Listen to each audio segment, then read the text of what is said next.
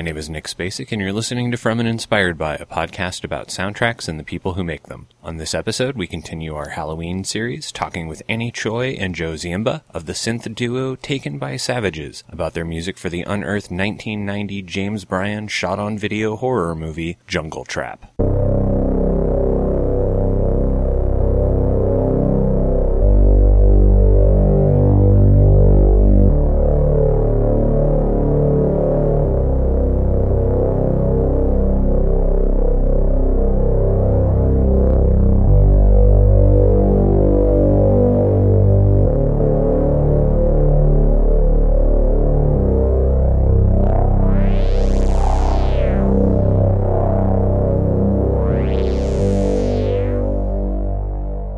1990 and unreleased until this very moment, Jungle Trap is the final collaboration between exploitation demigods director James Bryan of Don't Go in the Woods and the late actress Renee Harmon of Frozen Scream.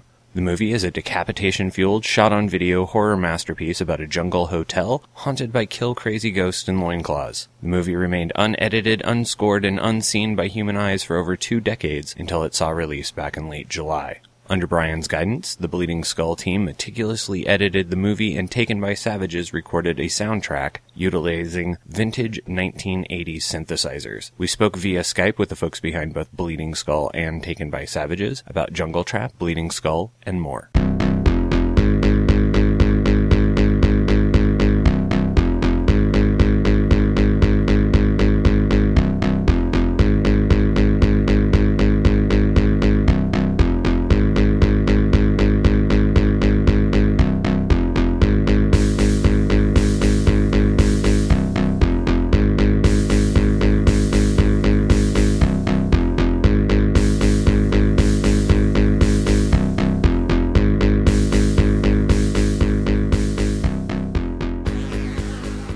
Thank you both for taking time to talk to me tonight. I appreciate it. Oh, no problem. It's our pleasure. Yeah, we're happy to do it. Thank you for reaching out to us.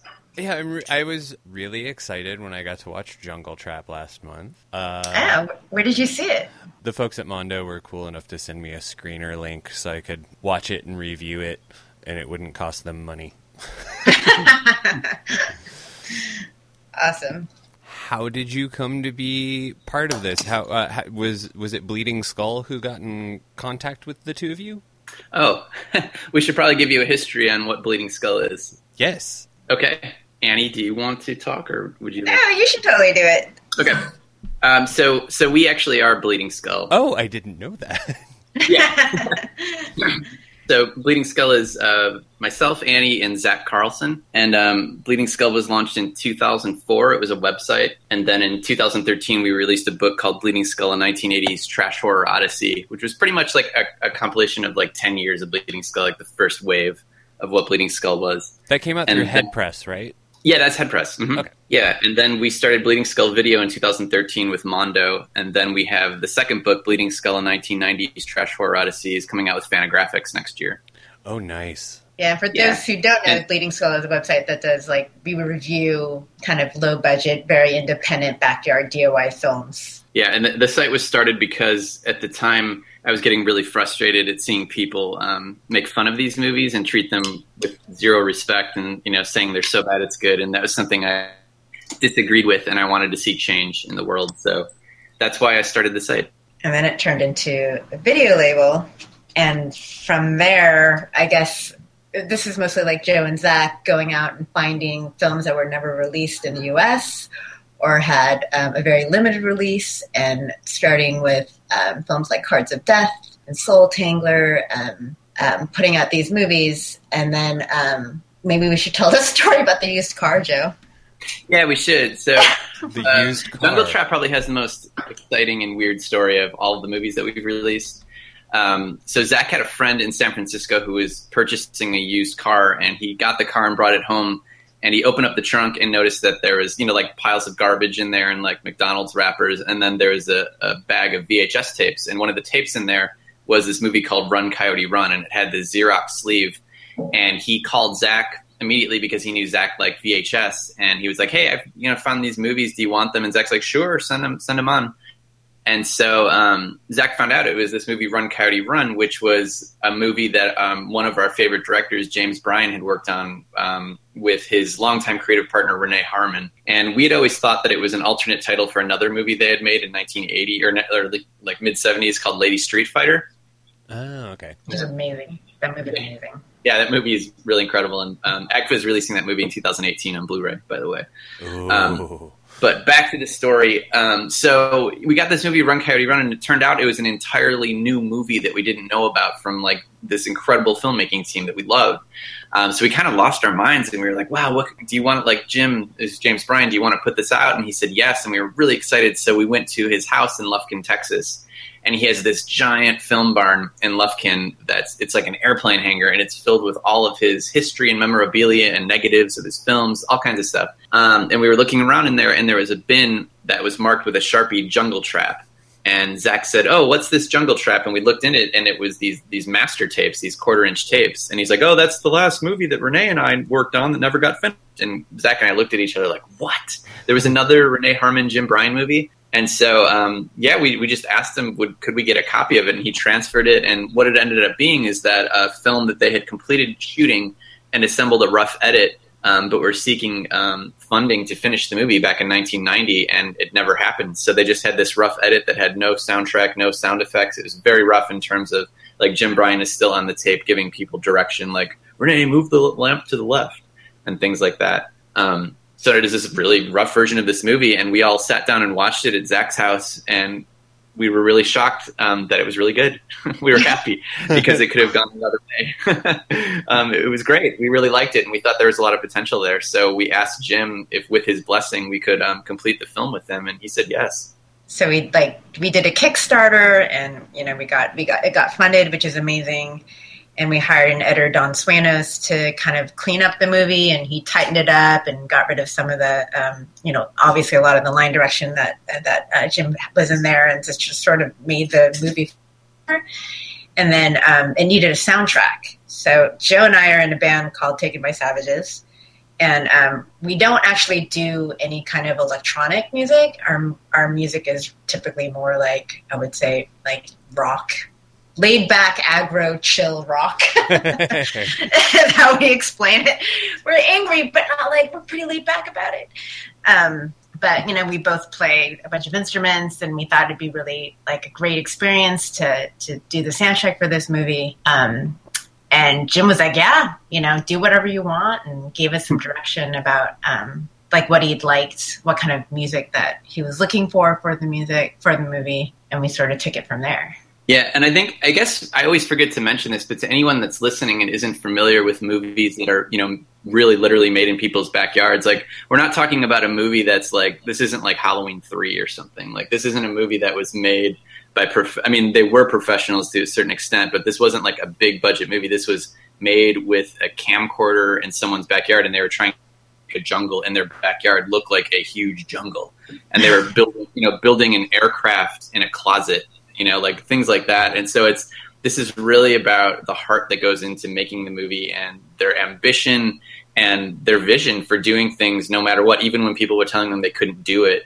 Um, they went ahead and did it anyway, and that's what's so inspiring to us about these movies. So when we approach a movie like that, um, it's it's kind of interesting because it delves in the mindset of where they were at to make a movie at this level.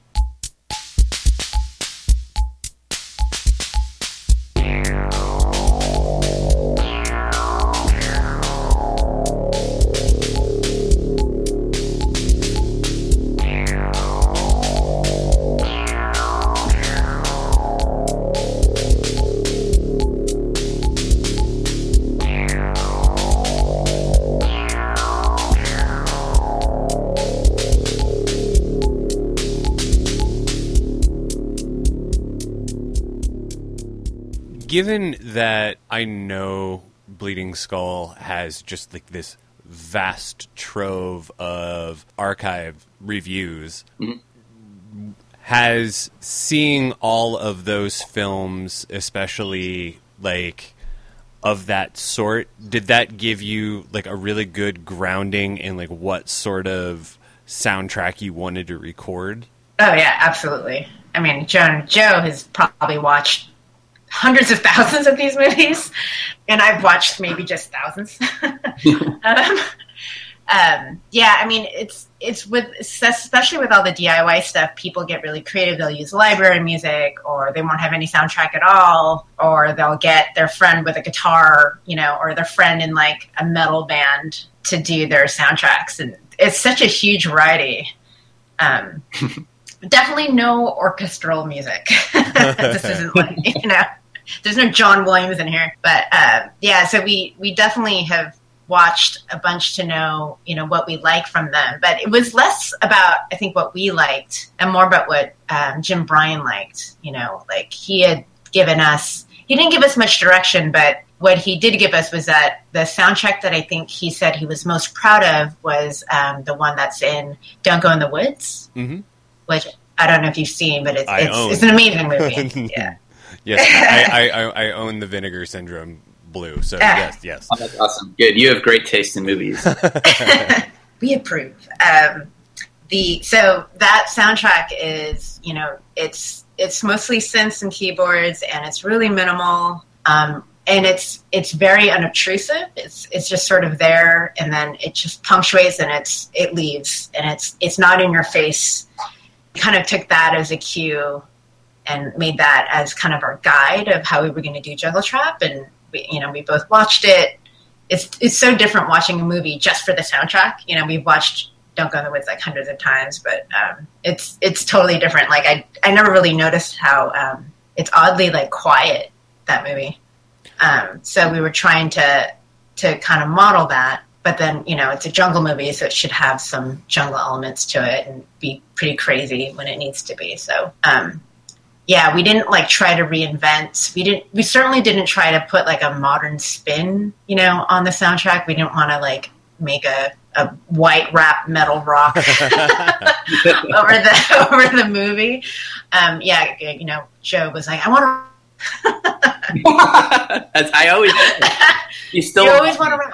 One day. Yeah, I know. I will do that. so um, we wanted to keep it, you know, it's very stripped down and very minimal, and keeping it to the kind of instruments that were of the era in the late 80s, early 90s, and try to keep it true to what it is and not try to like put some 2017 spin on it. You know, that's like not really what we're interested in and not really what we do anyway. So yeah, and I um I also think, and one of the things that about Don't Go in the Woods that we keyed in on is that um, I think a lot of my favorite, I mean, watching all of these movies and thousands of these movies, and one of the things that I really gravitate towards in the soundtracks is when they truly sound like they escaped from the dungeon of a lunatic.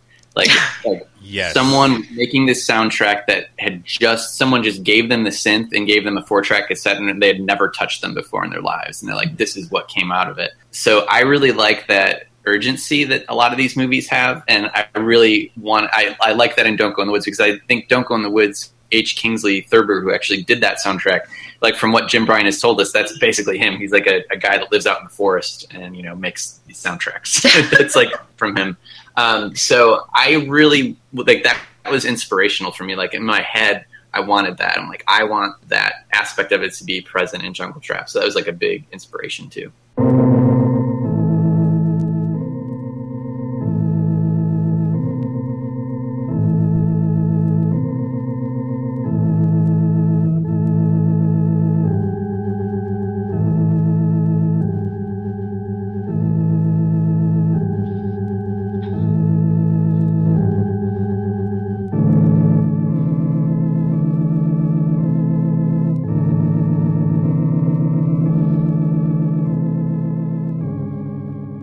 Speaking of not like going forward and trying to like modernize this, what the the score reminded me a lot of is something like the score that Herschell Gordon Lewis did for Blood Feast, where mm-hmm. it's a lot of like repetitive themes and it's very minimal. Uh, is, that like something you look towards uh, when when you were working on the score for this? Yeah, I mean, one of the things that we did was we sort of, you know, it, it was it would have been so easy to go crazy and do like twenty tracks, you know, layered together, and Um, and Joe, when Joe and I, when we set out to do this, we said let's try to limit ourselves to two tracks or three. Ooh. Um, so it prevented us from going crazy. Um, it also, but it kept us really honest. Like if you only have, if you only know you can only use two tracks, you're going to choose it really wisely, and you're gonna, it's gonna give itself a very different kind of sound. Um, we definitely want to do themes, and Don't Go in the Woods is very thematic as well, just like the Herschell Go, uh, Gordon Lewis soundtracks in general. Um, so we we kind of kept to that, like a a progression that kind of gets crazier and crazier as a movie gets crazier and crazier, but kept it. We started really simple and kind of ended a little bit more complicated. Uh, how cool was it, like that this soundtrack gets a release through Mondo? Oh yeah, it's it's insane. it's completely insane. I I still don't understand how that happened or why. I mean, Yeah. you know, I think it's obviously because we've had a history of working with them with Bleeding Skull, and I feel like this was a culmination of that partnership. So it just kind of felt like we're we're doing all this from scratch, and we're finishing this movie. And um, we actually it, we never even thought about it, and we never had considered it. But um, when we screened the movie at Fantastic Fest last year in Austin. Immediately after the screening, Mondo came up to us and was like, oh, "Okay, yeah, so we're putting this out on vinyl." And we're like, "Oh, okay, great."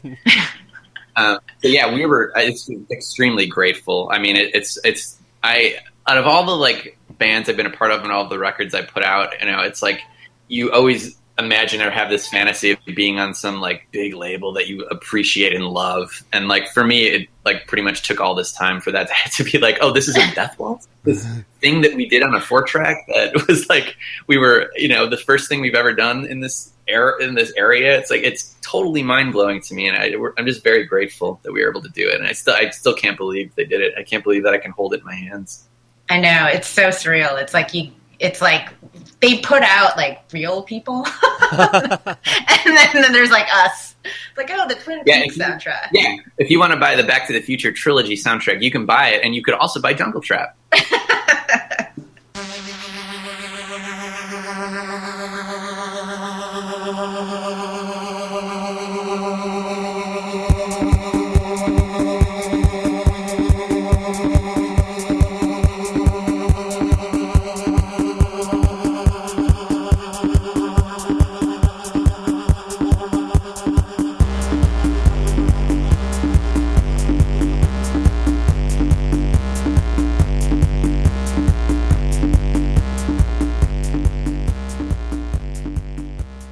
So, did this experience like whet your appetite for maybe doing this again? I, I mean, yeah, I had a really good time. I mean, I, it was certainly, you know, we both haven't done this before. It was certainly a learning experience for me. Um, if I could do it again, I would do things, you know, differently. Not not the music, but more like process wise, like what I've learned. Um, A lot of trial and error, but I, yeah, I mean, I really, really enjoyed it. Like, it was super fun. Um, even even when I had to watch the movie like a gazillion times. I think Joe and I like still quote the movie every day. Like, I think we do. Yeah, there's one scene of um, Mark in the movie who is the like tough guy, loose cannon, wise ass in the movie with the camouflage pants. um, he uh, he has a scene where he's walking through the halls and he's lonely and is like looking for a drink, and he hears a crowd of people in a room, and he goes, "Oh, people, nice!" Oh. and we say that almost every day. every day. All of his lines. Um, Um, Yeah, I, I, I would, I had really, we had such a great time doing it. It was really a, a ton of work and it was really intense. Um, and I, I've never done anything like that. And it was a really fun learning experience, but I would really love to do it again. And I, like Annie said, I think it would be the same. The process would be a lot smoother and easier. We made a lot of mistakes on the first one, um, just that we had to like go back and redo and things like that. And I learned a lot about actually mastering for a soundtrack as opposed to mastering like a pop record. Um, so that was really cool. It was a good learning experience. So I would, yeah, I'd be happy to do it again. What was sort of the, the biggest learning experience that, that came out of all of this? Like, and was it was it like a production sort of thing, or was it a compositional aspect? Uh, it's probably gonna be different for both of them. I mean, Annie, you can go ahead if you want. I know. I mean, I can speak to the composition part, and Joe could probably speak to the, the production part since he was the producer on this one. Composition wise, I what I learned is how to you watch a scene over and over again and try to think of what to put under it to kind of punctuate what's there and bring out the performances or bring out the, the kind of mood. And um, you know, I I did so many different things in the beginning to try to like figure out what the mood is, just because the um, music really like if it's a really silly music, then it makes you know it cheapens the scene and try to strike up its balance between like making it moody and also making it like rhythmic so it moves the scene forward. Um, I was I think now I know what I'm like kind of looking for when I watch a scene um, to make it to make all those parts like balance together. But in the beginning was definitely like, oh, I could I guess I could go in this direction or I could go in this direction. Should this be a like should this be like really suspenseful? But then you know the next scene isn't. So you know I don't want to give like false a false like narrative for that. So I mean, if there's so much that goes into a, a soundtrack that I I totally took for granted as a viewer, mm-hmm. and now that I'm on the other side of it, you're like, oh yeah, like there you could do it this way and it'll change the way you view this character. I learned at like middle that in like middle doing this that like I was trying like naturally I tried to give each character their own kind of set of sounds and personality. And if I can do it again, I would like I would probably even go like a little more extreme than the way it was there for me, I um, there's you know there's been this movement in the last five or six years of um, people releasing um, fake soundtracks oh, for yeah. movies. Like this is this is soundtrack for a movie that doesn't exist, and saying it was like a real thing and building like a story around it. And I've really kind of I've liked a lot of that. Like that's really kind of cool to me. And I've been listening. I was like listening to those and thinking like, oh, someday this would be so cool, like to actually do like a you know a full movie soundtrack and they had like these really cool like synth pop hits on these on these albums and i'm like oh yeah like you, you write all these hits and put them on the record and put them in the movie and just lay them in. And it turns out when you're actually composing music for a movie you can't do any of that because like you have like 30 seconds at a time to fill and then you can you always have to let the like the characters and the actors tell the narrative like you can't take that away from them unless like that's the intent of the movie where it's like okay so the synth is going to be like a character. Um, so what i found out is it's like oh i can't just write like synth pop hits. Like you actually have to there's a like annie said there's a lot of thought that goes into it and um, experience than i thought it was going to be um, because of that. Uh, so that was that was kind of cool. And then from a production standpoint um, i actually approached it like i would approach just mixing a or mastering a band record um, and that also turned out to be different than what I thought it would be as well. Um, so it was really cool. It was a really good learning experience, that's for sure.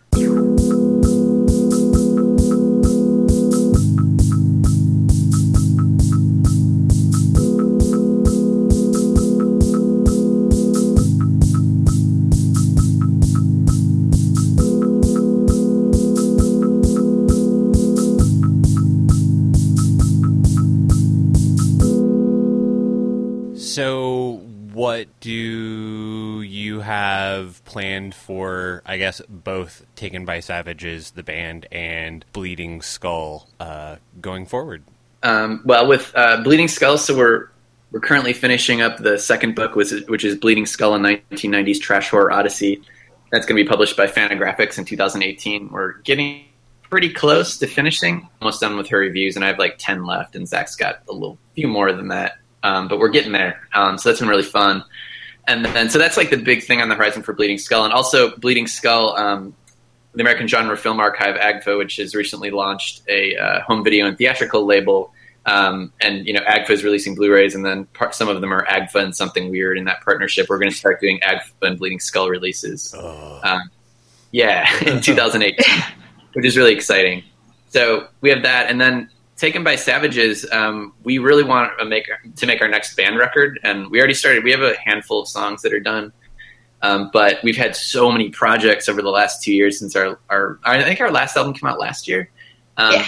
But yeah, we've had so many projects, so that's next in the in the queue after the book, I think. And then, I mean, it's up to Annie though, because like I think it'll be next for me in the queue in terms of writing songs and stuff like that, and thinking about production and stuff. But um, you know, Annie has other projects too. Annie's like a real legit writer.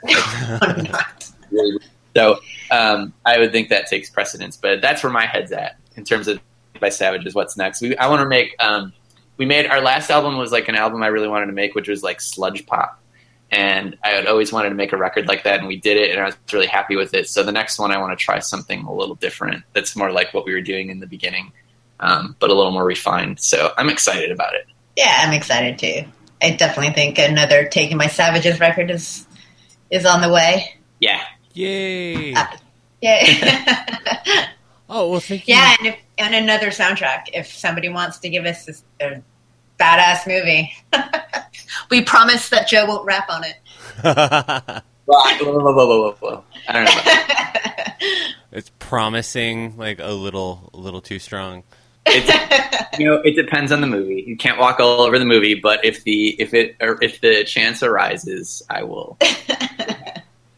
Now, if if you're gonna if you're gonna rap all over it, is it going to be more like the Maniac Cop Two rap, or are we talking like Monster Squad rap?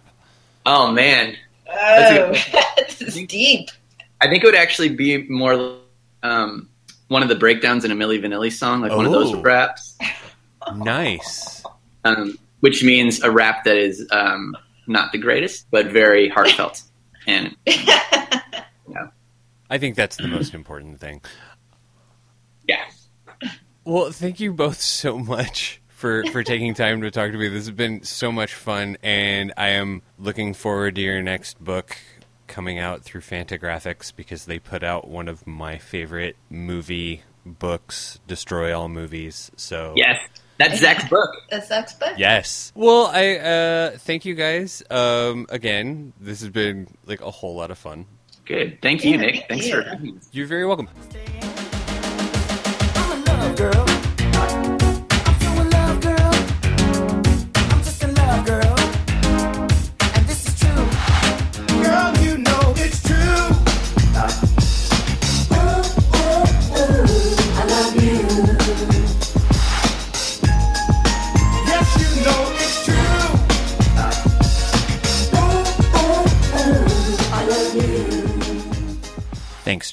Joe for speaking with me. You can find links to purchase Jungle Trap, its soundtrack, and more releases from Bleeding Skull in the show notes for this episode, which are at fromandinspiredby.com. We're also on Facebook and Twitter at From Inspired Pod, and you can subscribe to us via Apple Podcasts. Bleeding Skull is on Facebook at Bleeding Skull, on Twitter at bleeding underscore skull, and on the web at bleedingskull.com. Taken by Savages is on Facebook at Taken by Savages, and their music is at takenbysavages.bandcamp.com. You may have noticed there was not a new episode last week. I apologize. This episode, however, is our 50th. Um, I celebrated by making it a week late, and last weekend recording another podcast uh, for someone else. Uh, that was I appeared on the excellent Eric Roberts is the fucking man podcast, talking about Mr. Roberts' appearances on an episode of The King of Queens and the 2001 made-for-TV movie Rough Air: Danger on Flight 534. It was a blast chatting with Doug and Liam, and you can check that out at ericrobertsistheman.com. In the meantime, please head up the website and click on the Give Us Money button to help pay for web hosting and long distance fees, and remember to leave us a review on Apple Podcasts. We'll be back next week, closing out our Halloween specials, talking about the music video for the Goo Goo Dolls' I'm Awake Now